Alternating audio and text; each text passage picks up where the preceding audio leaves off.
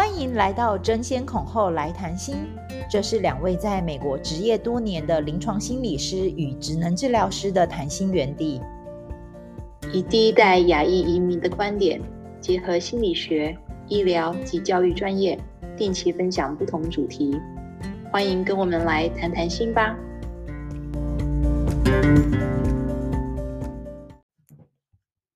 嗨，大家好，我是婉珍。嗨，大家好，我是樊培。听众们，好久觉得没有听到我们 Podcast 的声音了。那其实我跟凡培最近也经历过，嗯，我们人生中的一些转变，所以过去几个礼拜其实非常的忙碌。那也想跟大家报告一下，是嗯，我前几个礼拜已经从奥勒冈州搬到加州了。那是因为嗯家人工作的关系，所以做了这个决定。那其实这个决定。已经几个月前就有在计划了，那就是过去这一两个礼拜，就是真的付诸实行，然后很忙碌。那现在已经就是定居在加州。啊，那我的部分就是我也是在这个礼拜从台湾回到美国，在西雅图这个地方。那当然现在还在调时差。那过去一年呢，就是我带小孩回台湾去学中文。所以我们也在台湾生活了好一段时间，将近一年，然后也有很多收获。那现在就回来自己啊、呃，四个人的小家庭这样子，对。嗯、然后所以在过去，就像婉珍讲啊，我看应该有三个将近一个月，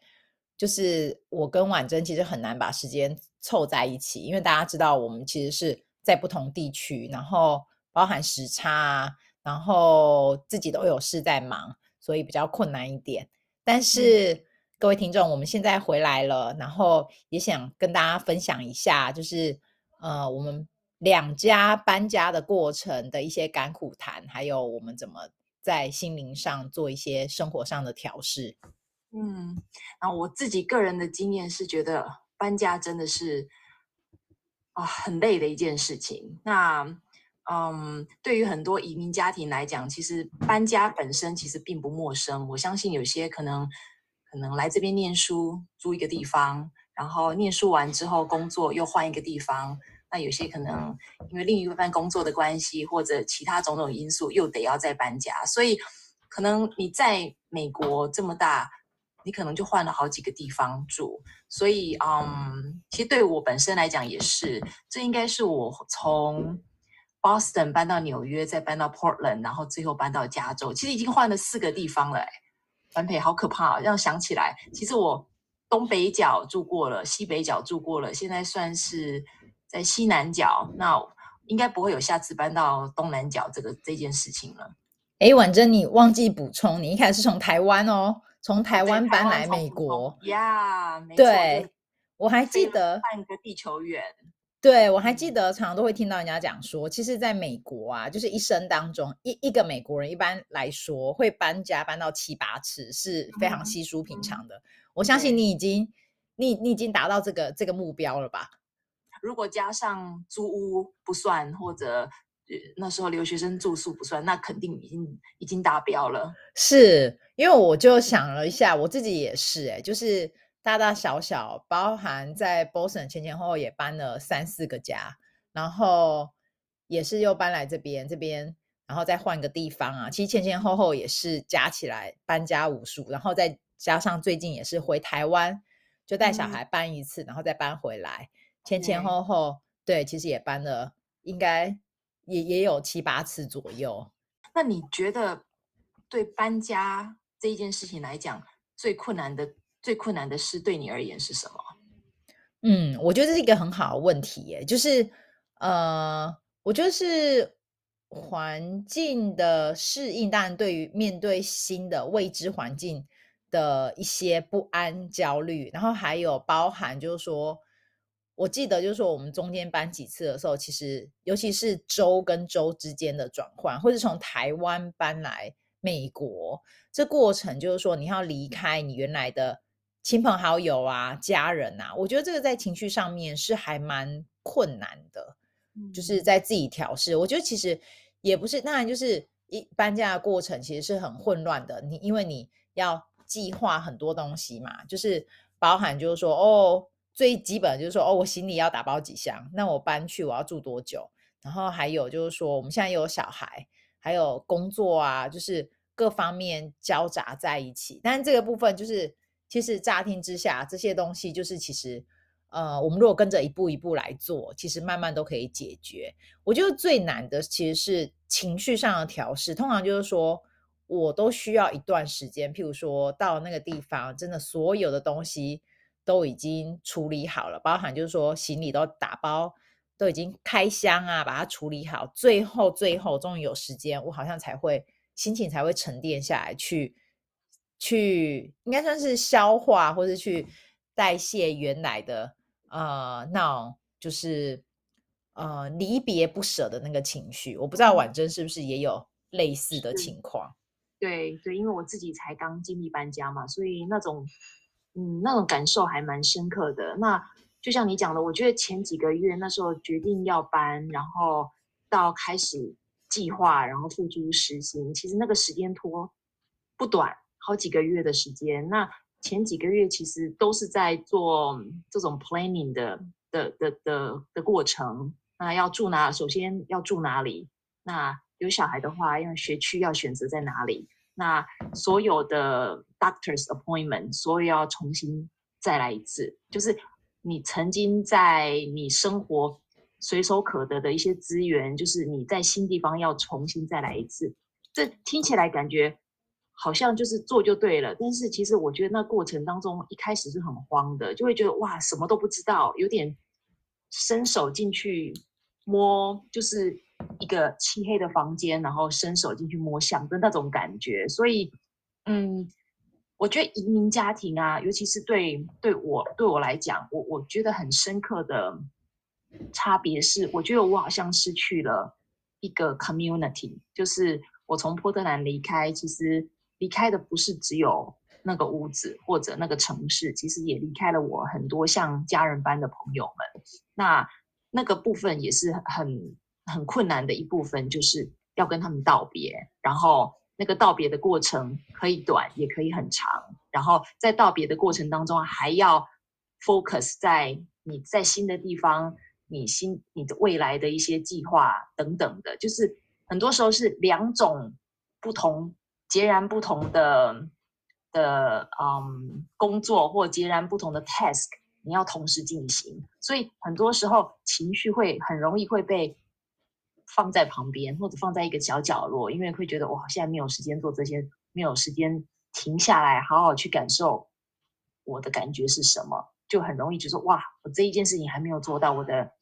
checklist 我还有好多还没有做，还有好多电话要打等等的，所以嗯，所以我觉得这对我来讲是一件困难的事情，就是我时间就这么有限，但是我要做的事情好多，嗯哼。是啊，我觉得就是说，在短时间，我记得就是我最后一两个礼拜也是，因为呃，我要回来，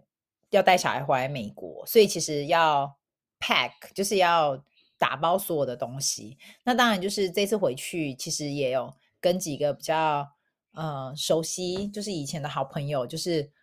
呃大家也要互相道别啊。那我也有发现，就像婉珍讲，我觉得其实不是只有我们我们的调试。我觉得就是说，跟朋友之间，朋友情绪上的调试好像也是另外一环。因为我就记得我们快要回来的一两个礼拜，然后有几个比较熟络的朋友，或者小孩比较熟悉的朋友，就一直约吃饭。然后其实我们已经一个礼拜已经见了三次面，但是好像周末他们还想说，哎，可以多聚一点啊，大家可以多吃个饭。然后。而且最好笑的是，我们在吃饭，他们已经在问说：“那你们下次什么时候回来？那我们先计划一下，下次要一起去哪里玩？”这样子，对，大家好像就就是在情绪上也需要时间调试，这样子。那肯定的，其实那种很冗长的或者一直重复的道别的过程，其实那也是，其实那也是一种诉说，诉说。想念的过程，还有一个道别的一个方式，是的。然后你会觉得我可以约下一次，那其实我们我们不是永远不见，或者就是再见，我们就是哦晚点就晚点就会见。所以那种感觉，其实其实我们之前有讲到悲伤嘛，那 grief 嘛，其实这也是一种悲伤的一种悲伤处理情绪的过程。那嗯，其实对小孩来讲也是，我们刚刚讲到是大人，那对小孩来讲，他们的情绪其实也是很复杂的。其实一来就是很像对我来讲，我小孩听到说要换一个新的地方，其实他们是雀跃的，也兴奋的，因为他们对于新地方是有所期待跟有所想象的。那其实对于他们的旧朋友，还有他们的生活圈，其实很多的不舍，跟很多很难过的情绪的。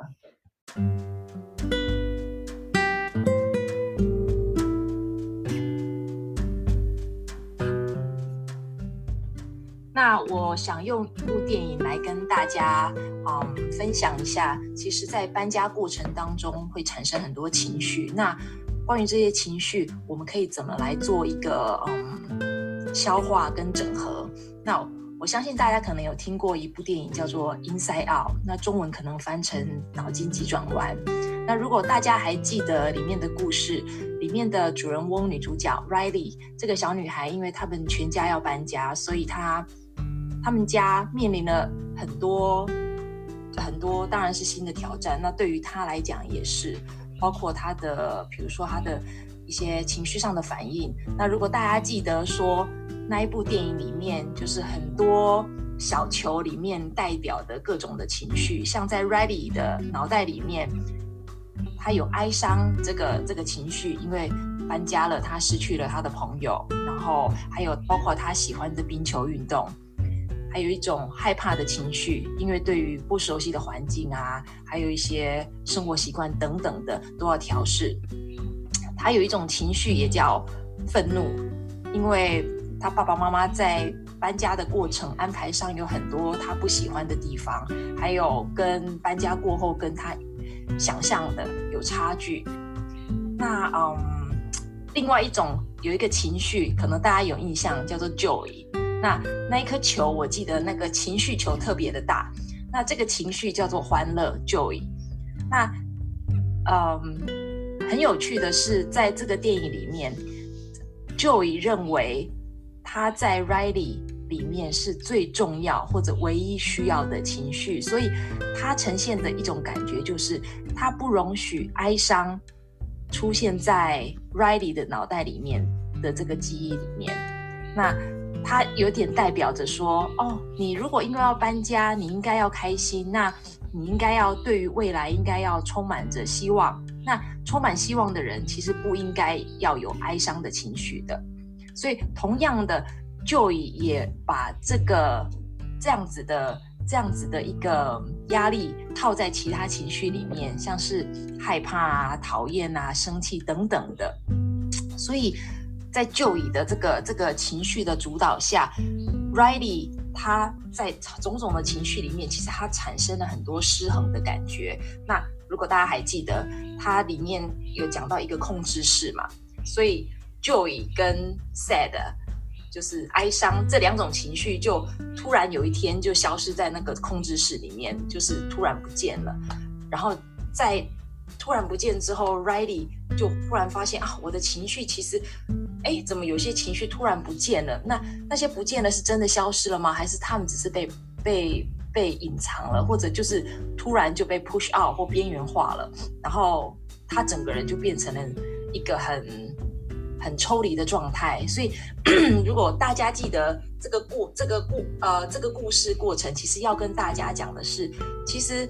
你在搬家的过程里面，你有很多很多的情绪都会出现的，然后很多时候情绪之间也是会打架，他们也会嗯争夺他们的主导过程的地位。但是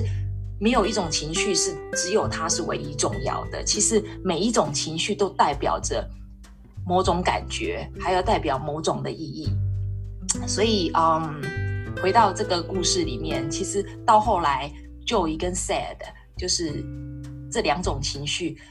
终于安全的回到这个控制室。那这个控制室就是代表 Riley 的脑袋里面，他终于有接受了这些情绪，通通都回来了。那当 Riley 的哀伤的感觉回来了之后，其实他是用哭的方式来表达说，其实他在搬家过程有很多的悲伤，那他觉得可以跟父母用哭的方式来表达他的情绪。那他也透过，因为在哭的过程当中，他的爸爸妈妈也要了解说，哦，其实，在搬家过程里面，其实他有很多隐藏的情绪是当时没有被发现的。然后也因为透过这样子的方式，他这一块的情绪也慢慢被整合了。然后 Joey 也是，Joey 也回来了之后，也发现说，哦，我其实不需要单方面的去控制很多种情绪，其实很多种情绪是可以被共存的。那跟大家讲这个故事，其实我有蛮多的感触，就是我们自己在搬家过程当中，其实会出现很多种情绪，包括我的孩子。那我记得，嗯，其实当初下了这个决定之后，其实我的孩子们他们一开始，嗯，我女儿是很开心的，那我儿子其实一开始是很抗拒的。那我记得，嗯。有一天，我们有一个有一有一个家庭会议，那我们在提到搬家这件事情，然后我儿子就突然情绪大崩溃，就就开始抱怨说：“我从来没有说我要搬家，那我讨厌加州，那我不喜欢有阳光的地方。”就是开始所有那些负面的情绪都起来了，所以那一那一个晚上其实是很。有点像他的情绪的 meltdown，就是突然情绪爆发，然后把他所有那些嗯不满的情绪或很愤怒的情绪，就那一天就完全宣泄出来了。那我记得那一天晚上，其实我跟我先生的心情是沉重的。那我们两个做了一件事情是，我们不评判他任何当时的反应，其实我们就是静静的聆听，然后跟他说 “It's okay”。就是会有这种情绪都是正常的，然后所以那天晚上我们我们接受了他的情绪，然后我记得隔天早上醒来，我们又再再跟他 check 一下说，那你感觉怎么样？那是不是真的不想搬家？如果真的那么不想的话，那爸爸妈妈要重新再去做这个决定。然后很神奇的是，他隔天早上醒来跟我说，嗯，我昨天晚上这样讲不代表我不跟你搬啊。所以那时候当下我那个点其实给我一个很好的一个，有点像是一个 light bulb 在我头脑中出现，说其实小孩情绪的整合是可以透过他们去接纳他们这些情绪，就是好像接纳了这个情绪之后，负面跟正面的情绪就整合了，因为你透过这样接纳的过程里面，其实你也跟自己讲说，所有的情绪是可以共存的，所以反而是因为小孩。他的这一句话让我想到说，哦，其实小孩是可以很，他们的包容度是很强的，所以他跟我讲他的一些负面的情绪，不代表他行为上不会跟我们这样做。所以，嗯，我想跟大家分享这个这个过程，其实，嗯，其实这都是很很很细微的一些过程，但是我觉得这些过程在搬家过程当中都是重要的。然后还有就是，我觉得搬家本身，并不是说会对小孩一定造成负面的影响。如果能够察觉各种的情绪，接纳他们，然后面对他们，这是一个 让情绪可以整合跟共存的过程。所以，嗯，这个也是一个人生很好的学习。那很多时候造成负面的影响，通常是情绪被压抑、被忽略或被否定。然后累积了一些情绪，并不会因为压抑而消失，很多时候就堆积成情绪火山，然后哪一天那个火苗被点燃就爆炸了。对，我觉得婉珍讲得很好，也让我再重新思考，就是诶，我们当有搬家这个事情产生的时候，怎么跟小孩子做一个沟通跟一个互动？那其实。这个也让我自己反思，就是呃，因为我也是近期一年，就是带两个小孩回台湾念书，那我也让我回想到那时候也是，我们怎么跟小孩子描述？那那时候我们他们知道，就是说我们这个搬家当然跟婉真的有点不一样，他们知道我们只是暂时回去台湾。呃，一年，然后我们就会回来了，所以相相对之下，可能小孩反应情绪上的反应没有这么大。他知道他们，他他们他们当然也有反应说，就说啊，那我这样就看不到我的朋友啊，还有我要去念 middle school 啦，我这样子就没有办法跟原来的朋友相处或什么。所以那时候我们也是跟他讲说，诶，我们其实是短暂的离开，会再回来。所以他们在情绪上的反应也是因为我们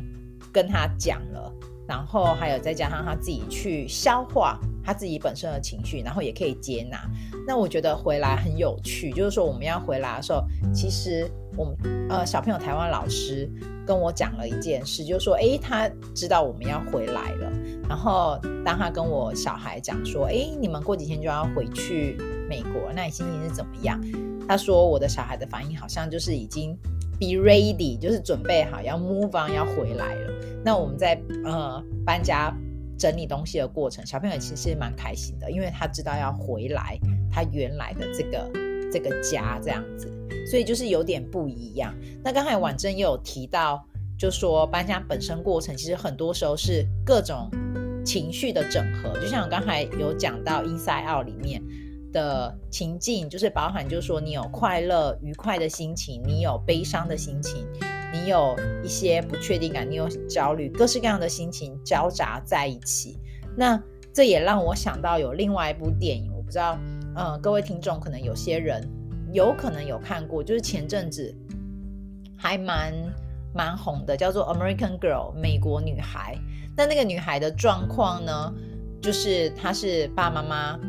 因为某些原因，所以他们需要从美国回来台湾。就妈妈带了两个女儿回来台湾。那当然就是对于呃老大，因为年纪比较大，对他是一个很大的冲击。那可能在那过程当中，因为呃小朋友他其实并没有理解，就是说他们其实这整个搬回来就是离开他原来的生活环境，其实就是。举家就是搬回来台湾，所以他在那个过程当中，他其实自己也很挣扎，包含就是说，他很多时候他会跟朋友讲说，哦，跟美国朋友讲说，哦，我会在呃明年暑假我就会回去找你们，我们就再去参加那个呃马术的夏令营等等，还有包含他会跑去在台湾找马场，就是其实就像婉珍刚才提的，这其实是在过这过程当中，其实他是帮。帮忙自己可以去消化自己的那个很不安、很焦虑的那个情绪，因为他其实一开始他是很难接受，就是说，其实这过程我是需要跟我的过去做一个道别的这个这个过程，所以就是说，当然就是说，因为在这次整合的过程啊，因为他很多情绪没有被理解、被了解，所以其实最后他也有一点崩溃了。然后爸爸妈妈要出来跟他一起再度过这个不舒服的情绪，所以就像婉珍刚才讲的，就是很多时候就是说，当然我们在搬家这个过程，其实大人一定有压力，其实小孩身上其实他们也会感受到这些部分。那其实在这个参与过程当中，有时候适度的让孩子去一同去计划，或是说大人其实可以。透露更多，就是说哦，我们可能是因为什么样的原因跟目的性，我们需要做这个，我们呃全家需要做这个搬家，做这个生活上的移动变动。其实很多时候，孩子其实他们在透过跟我们沟通，或是就像婉珍讲，他们家的小孩